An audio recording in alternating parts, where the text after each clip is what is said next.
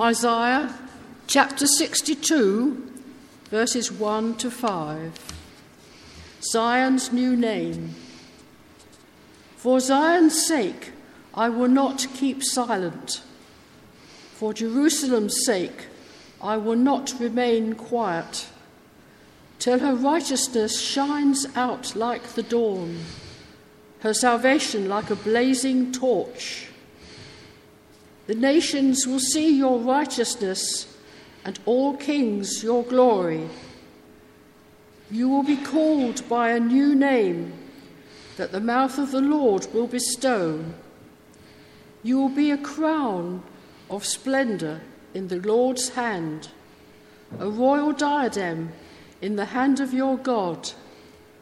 No longer will they call you deserted or name your land desolate, but you will be called Hephzibah and your land Beulah. For the Lord will take delight in you, and your land will be married. As a young man marries a maiden, so will your sons marry you. As a bridegroom rejoices over his bride, so will your God rejoice over you. The second reading is taken from John chapter two, verses one to eleven. You may think you've heard something similar to this before, but here is the official version. Jesus changes water to wine. On the third day, a wedding took place at Cana in Galilee. Jesus' mother was there, and Jesus and his disciples had also been invited to the wedding. When the wine was gone, Jesus' mother said to him, "They have no more wine." "Dear woman, why do you involve me?" Jesus replied. "My time has not yet come." His mother said to the servants, "Do whatever he tells you." Nearby stood six stone water jars, the kind used by the Jews for ceremonial washing, each holding from twenty to thirty gallons. Jesus said to the servants, "Fill the jars with water." So they filled them to the brim. Then he told them, "Now draw some out and take it to the master of the banquet." They did so, and the master of the banquet tasted the water that had been turned into wine.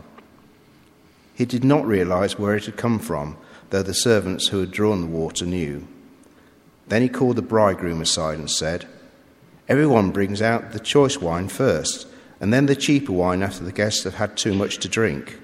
But you have saved the best till now." This, the first of his miraculous signs, Jesus performed at Cana in Galilee.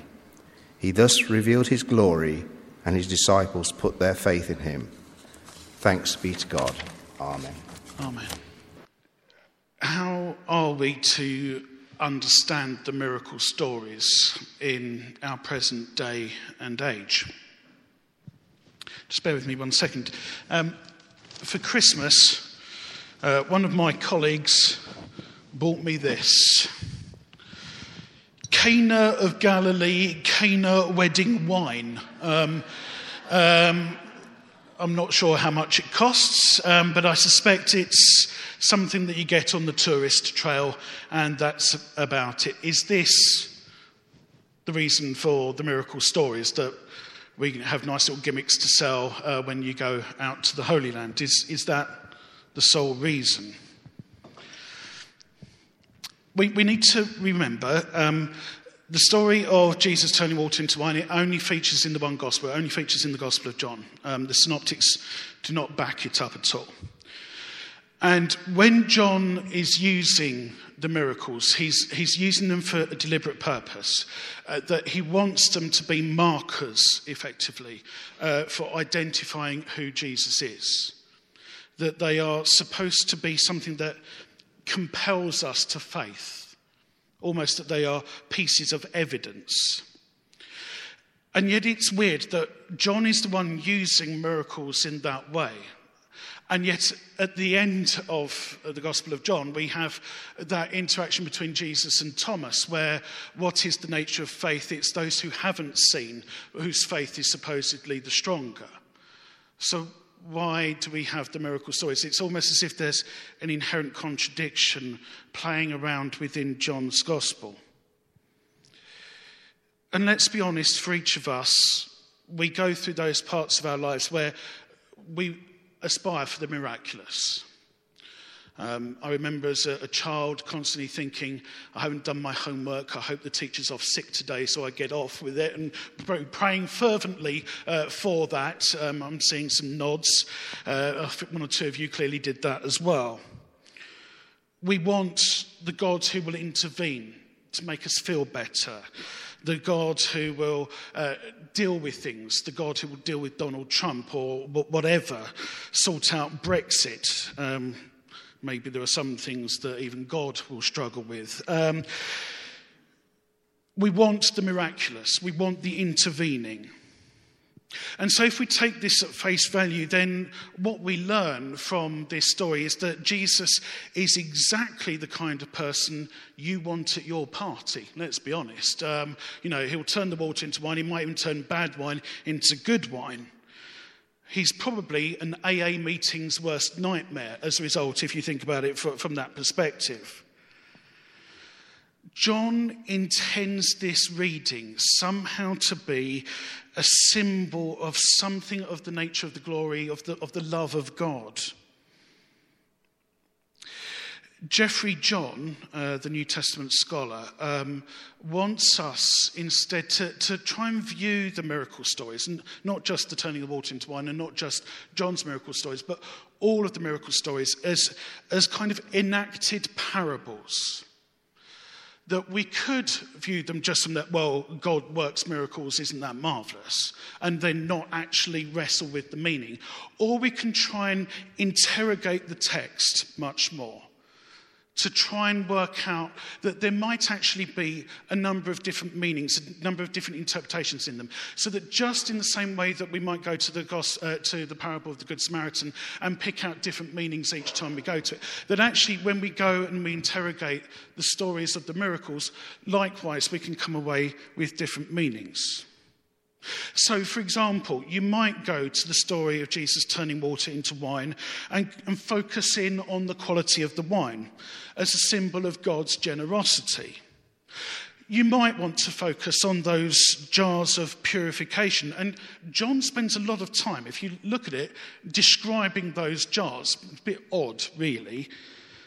So is this Jesus fulfilling or overturning the ritual laws? Is that how we need to interpret it? You might want to focus on wine and think about communion, maybe of Jesus as the new wine. Maybe you want to pair Jesus turning the water into wine with uh, the statement also in John's Gospel where he says, I am the vine and you are the branches. Maybe there's something in there that will help you to explore the meaning. You might want to focus in on the interaction between Jesus and his mother and look at your own family life. Or indeed reflect upon what does Jesus mean when he says, my hour has not yet come. We can go to it and keep finding new ways of looking at the story. For me, I have to confess, this is one of my favourite stories, and not just because I, I like the old glass of wine, um, although that might be an ulterior motive behind it. But for me also, it's in the very human nature of the interactions in the story. It's the conversation between Jesus and his mother, and, in, and we see those kind of conversations between parents and their children all the time. But also it's in the way that you have the, the interaction between the, the chief wine steward and the waiters and, and everyone else and, and, the, and the groom. It's a very human story. And that actually in the playing of it out that we can find new ways of, of looking at that. That chief steward, he's an interesting guy. He's got his own prejudices and they play out so that he only has a limited understanding of what's going on. His prejudice gets in the way of understanding. Years back uh, in the nineteen eighties, there was a, a band called the Eurythmics. And uh, they wrote a song and I misheard the lyrics. I thought they were singing, "There must have been a ninja playing with my heart." And for years, I disregarded the Eurythmics as utterly stark, staring bonkers because, let's be honest, ninjas don't play with your heart. They helped James Bond defeat Blofeld. That's what a ninja is there for. And it took me years to realise that actually they were singing about there must have been an angel playing with my heart. And suddenly it all made a lot more sense. My prejudice meant that I disregarded them for years. Now, you might say, no great loss there, but actually they're not too bad. The prejudice gets in the way of understanding. This chief steward, all he has to do to actually understand what's going on is to ask the other waiters, but they are of a lower social status than him. Why would I even bother considering their opinion? So instead, he goes straight off to the groom. What are you playing at? Serving decent wine now, when you should have been serving that at the beginning of the wedding. What are you playing at? His prejudice, his disregard for the social status of those beneath him means that he it gets in the way of true understanding. There'll be no meeting for him with Jesus. And the bridegroom hasn't got a clue what he is talking about. The bridegroom and the chief steward, therefore, in their conversation, still do not understand. And there is no notion from John's Gospel that they achieve an understanding of what goes on. It is those behind the scenes, those whom everyone else would deem as lowly, who actually get to work out what's going on. I don't know if any of you ever saw the film Gosford Park. And in that, you have this sort of interaction in a, a stately home, and it's, it's the servants who actually see everything and know everything that's going on. The upper echelons of society haven't got a clue, even when murders are taking place around them. It is those of lowly status who see and observe everything. Had the chief waiter the humility and the foresight to ask around a bit more rather than jumping to conclusions, he might have found out what had truly happened. He might have had that chance for an encounter with Jesus. The first sign, as far as John is concerned, takes place at a wedding banquet. And throughout the whole of the Gospels, we see constantly of images of, of banquets, of the kingdom of God being like a banquet to which all people are welcome, that Christ is the bountiful host. Maybe there's something in that that we can go and take to explore the story of Jesus turning water into wine, of Christ and of God's abundance, of generosity, overflowing. We are, as I said, in the middle of the week for prayer for Christian unity.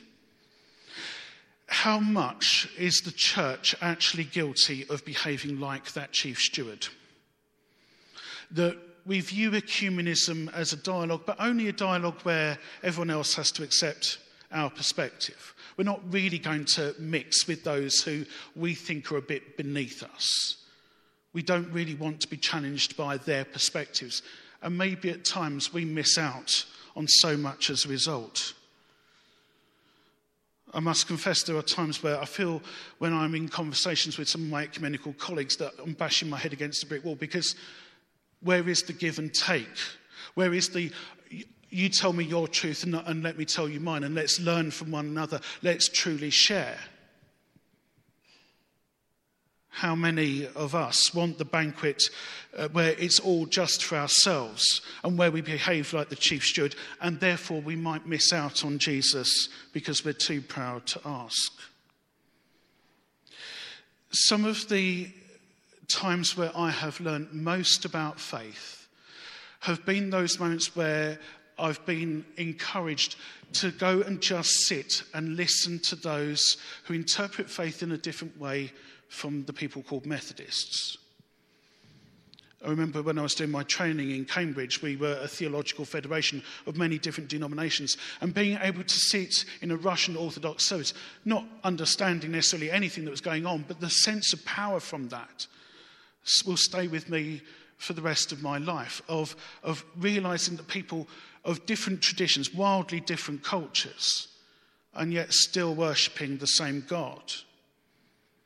Or I could talk about the Jewish Christian Muslim conference I went on, sitting in Jewish and Muslim morning prayers, and that sense of still worshipping the same God, despite all of the tensions and having to overcome all of those difficulties that are there in global politics and everything else. Those experiences enriched my own faith, of opening myself up to learning from others. Yet too often we behave like the chief steward. We don't want to talk with those whom we deem as beneath us, and we miss out on so much as a result. The disciples, they hear the testimony of those servants, of those waiters. And from them hearing from them, it starts their process of transforming their understanding of Jesus. So in this week of prayer for Christian unity, let us pray not just for ourselves, but for the whole church, that we all have the necessary humility to truly listen to those who might be very different from us and be willing to learn from them. And may I suggest also that our country needs to start being willing to listen to those whom we don't agree with, because the tensions that are riven through our country at this precise moment are all down to a sheer arrogance on everyone's part, of not being willing to listen to those whom we think are beneath us or who we just disagree with. It is in opening ourselves up to learning from one another that we gain new understanding. If that chief steward had only had some humility, he might have met truly with Christ. May God give us the humility we need to listen this week and forevermore. Amen.